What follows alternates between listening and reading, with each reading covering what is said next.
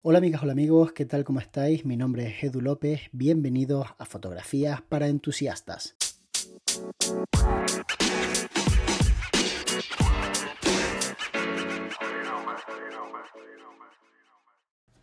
Hace unos días me comentaba una compañera de profesión a través de Instagram, de un mensaje directo, que realmente estaba empezando a preocuparse por si Instagram iba a desaparecer y realmente TikTok se lo iba a tragar iba a ser de, Instagram pues un meme, básicamente.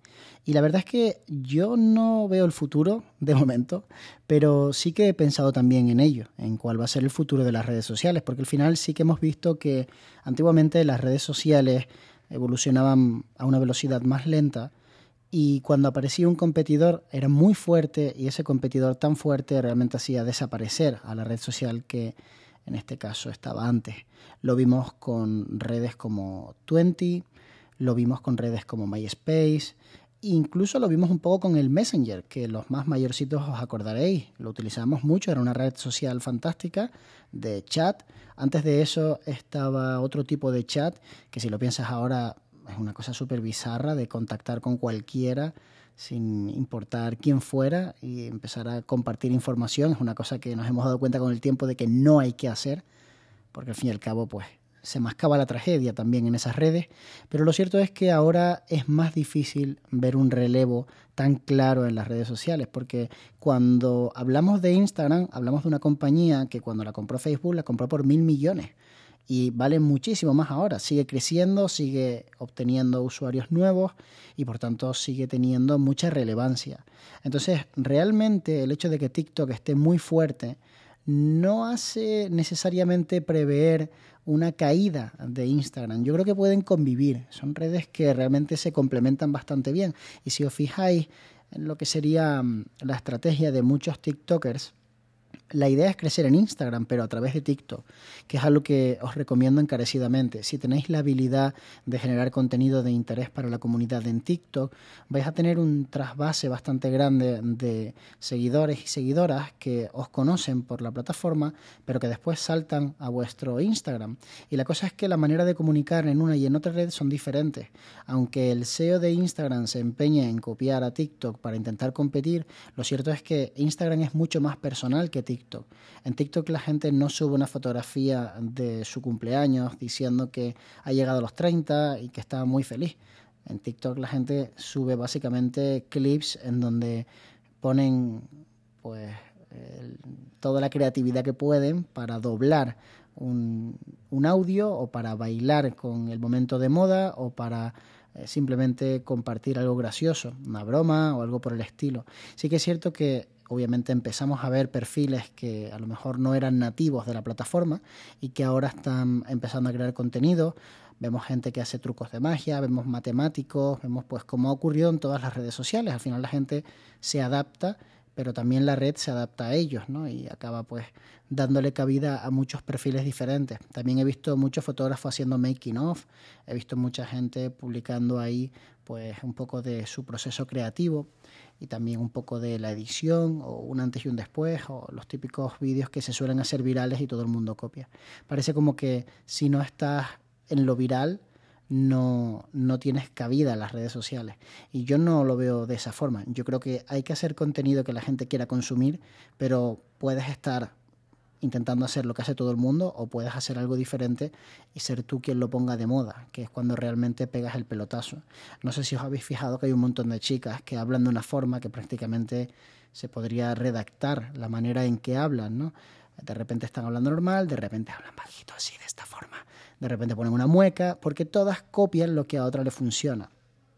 Y la verdad es que, insisto, no me parece mal. Creo que de hecho es un poco lo, lo que provoca la propia plataforma. O sea, si al final no importa tanto la gente que me sigue y lo que importa realmente son las interacciones por parte de la audiencia, yo voy a crear un contenido en donde esas interacciones sean pues cuanto más mejor, porque al final es lo que hace que, que yo crezca, ¿no? Es lo que dije hace poco, que si quieres estar relevante en la plataforma de YouTube, tienes que crear contenido entretenimiento y lo que se está llevando ahora y mirar, analizar y ver en cómo encaja tu estrategia dentro de eso.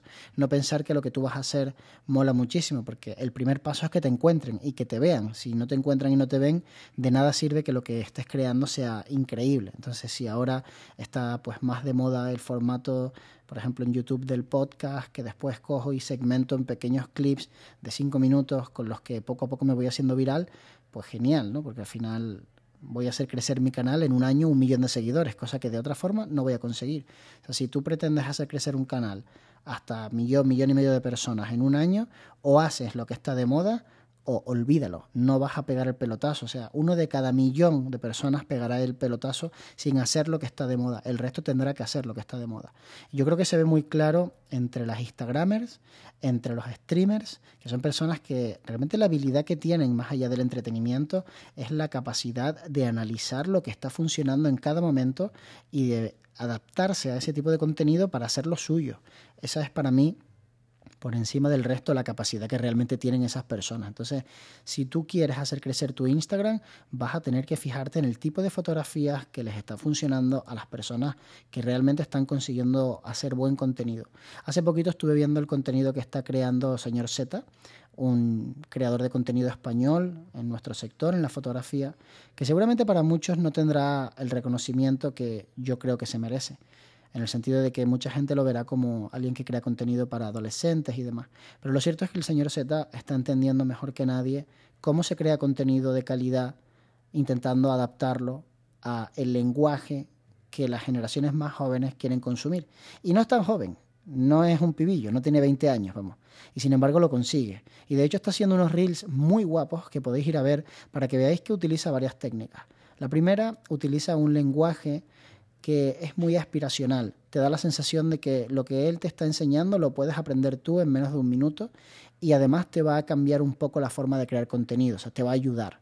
Entonces tú lo ves como quiero hacer lo que él hace. Además de eso, acorta mucho los espacios entre palabras con la edición para darte la sensación de que esto va muy rápido y por tanto no estás perdiendo el tiempo. Además de eso, elige una plataforma que sabe que le fomenta las visitas como ahora mismo Instagram Reels. Y seguramente también lo está haciendo en TikTok. Lo que pasa es que yo no lo sigo en TikTok. Bueno, para ser honesto, tampoco lo sigo en Instagram, pero me da curiosidad y voy a verlo porque creo que lo hace muy bien. Y finalmente, una de las cosas que más me gustó y que menos le he visto hacer a otras personas es que el principio y el final del Reels más o menos como que se enlazan. O sea, no tienes un final claramente ni un principio claramente. Es como que al principio dice, para hacer este Reels y al final dice, si quieres saber cómo puedes hacer para... Y entonces lo mezcla y entonces el final y el principio se unen. Si no te das cuenta, no estás atento, no dejas de verlo porque entras en bucle. Cuanto más tiempo estés en bucle, pues la plataforma entiende que de mayor interés es tu contenido. Y por tanto, el cabronazo, con todo el cariño, lo está haciendo realmente bien, porque incluso alguien como yo, que a lo mejor no tiene interés en aprender a hacer esos efectos que él enseña, que por cierto también están muy guays, y que mucha gente le ha copiado, también te digo que esto también es parte de las plataformas, creas algo que está muy guay, te lo copian en cinco minutos, pues a lo mejor te quedas viéndolo porque no te das cuenta de que es el final y entonces estás unos segunditos más. Claro, unos segunditos más, una persona no pasa nada, pero unos segunditos más todo el mundo, Instagram entiende que ese contenido es de mayor valor. Por tanto, coge y te recomienda más. Además, él incita a que tú comentes a que le des like, a que compartas, a que guardes todo. Entonces al final está consiguiendo su objetivo, que es tener mucha visibilidad. Y lo está haciendo realmente bien, por eso es una cuenta que tiene tantos seguidores. Por eso y porque lleva mucho tiempo trabajando, que la gente le quita mérito al trabajo, al esfuerzo, y realmente el trabajo y el esfuerzo son claves en todo esto. O sea, si no te esfuerzas, si no trabajas, prácticamente no tienes ninguna posibilidad de que te vaya bien. Si te esfuerzas y trabajas, tienes pocas posibilidades de que te vaya bien, pero tienes más. O sea, quiero decir, hay muchas más posibilidades de que te toque la lotería jugando la lotería que sin jugar, ¿verdad? Entonces, pues obviamente yo respeto a todas las personas que crean contenido, sobre todo a las personas que lo crean de una forma que yo no puedo crearlo, por mis trabas mentales, por, mi, por mis frenos, por mi edad. Al final es inevitable que tú pienses que bueno, esto no, no está para mí. Yo veo TikTok y digo, ¿cómo me voy a poner yo a bailar? ¿Cómo me voy a poner yo a crear contenido en esa plataforma? Eso no está hecho para mí, a mí me da vergüenza salir ahí. Y sin embargo hay gente que lo hace y le está yendo muy bien. Entonces al final creo que el trabajo que tenemos que hacer, más allá de pensar si la plataforma en la que nos sentimos cómodos y con la que hemos crecido, porque al final llevamos 10 años utilizándola, va a desaparecer o no, es pensar en cómo puedo adaptarme para que mi contenido siga siendo relevante, da igual la plataforma en la que esté porque de lo que se trata no es de que, em, digamos, eh, el formato sea lo que prevalezca. De lo que se trata es de que tu contenido sea lo verdaderamente interesante. Da igual si hoy es un podcast, mañana es un vídeo de YouTube y pasado es una novela. Lo importante eres tú y tu contenido. El momento en el que lo importante es el formato, cuando se acaba el formato, se acaba tu popularidad. Por ejemplo, las personas que están bailando ahora mismo en TikTok, si no generan una marca personal que les avale, si no generan una interacción un poco más profunda, sino algo muy superficial, pues al final, cuando acabe TikTok y empiece otra cosa, les va a costar mucho estar en esa otra cosa. Es un poco como, lo que ocurrió con la plataforma Vine de vídeos cortos. Mucha gente triunfó en Vine y después no fue capaz de triunfar en otra red social. Se le acabó el chollo. De hecho, hubo gente que rechazó muchísimo dinero por hacer publicidad en Vine, porque en aquella época no se veía bien hacer publicidad en redes sociales. Fijaros, imagínate ahora, ¿no? Ahora todo el mundo hace publicidad en redes sociales. Sin embargo, esta persona renunció a mucho dinero. De hecho, hay un vídeo que va de eso, está en YouTube, en donde él entra en la reunión y rechaza, pues no recuerdo exactamente la cifra, pero mucho, o sea, un millón de dólares, una cosa así, y realmente lo rechaza porque en aquel momento él entendió que era más importante su integridad y el, el hype que iba a generar ese vídeo que el dinero que le iba a dar. Obviamente se equivocó, se equivocó porque no vio venir que en el futuro todo el mundo iba a hacer publicidad queriendo o sin querer de los productos, porque vivimos en una era en la que mola recomendar productos, mola recomendar consumir.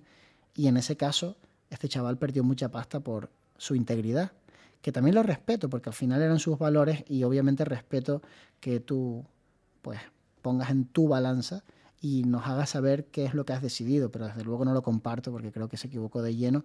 Ahora mismo podría tener mucho más dinero del que seguramente tiene en la cuenta. O no, a lo mejor no, a lo mejor la vida le llevó a un punto en el que pues ganó mucho más por otro lado, ¿no? Nunca se sabe. Lo que sí se sabe es que si no te adaptas a lo nuevo, tarde o temprano, casi te diría de forma irremediable, vas a perder visibilidad, vas a dejar de estar y, y la clave un poco está en entender qué es lo nuevo y cómo me puedo adaptar.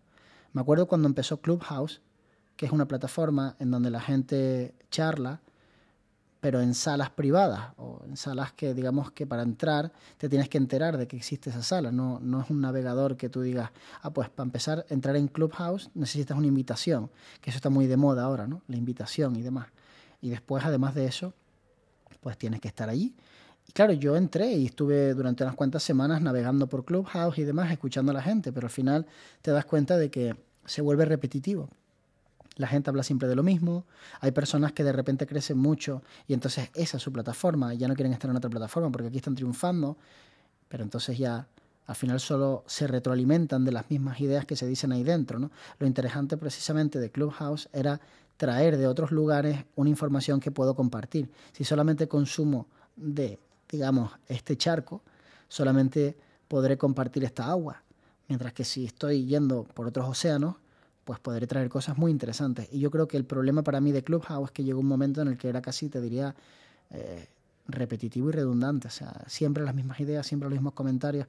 Entonces, dejé de participar, dejé de hablar, y en el momento en el que dejé de hablar, perdió también un poco de interés para mí, porque a veces hablaba gente que contaba cosas muy interesantes y otras veces pues me daba la sensación de que estaba perdiendo mi tiempo. ¿no? Entonces es una red que está muy bien para personas que editan y que en vez de escuchar un podcast prefieren coger y sentarse delante del monitor escuchando Clubhouse. Para eso está genial. Pero por otra parte, pues al final es lo mismo de siempre. O sea, ¿cómo vamos a monetizar Clubhouse? ¿En qué momento se va a hacer dinero? Pues habrá que meter anuncios publicitarios o habrá que meter una suscripción, algo. Entonces empezamos cuando no había nada de esto, cuando era todo muy puro y todo muy bonito, pero tarde o temprano habrá algo, porque obviamente la gente que montó esa plataforma no lo hace para simplemente dar el servicio, lo hace para ganar dinero.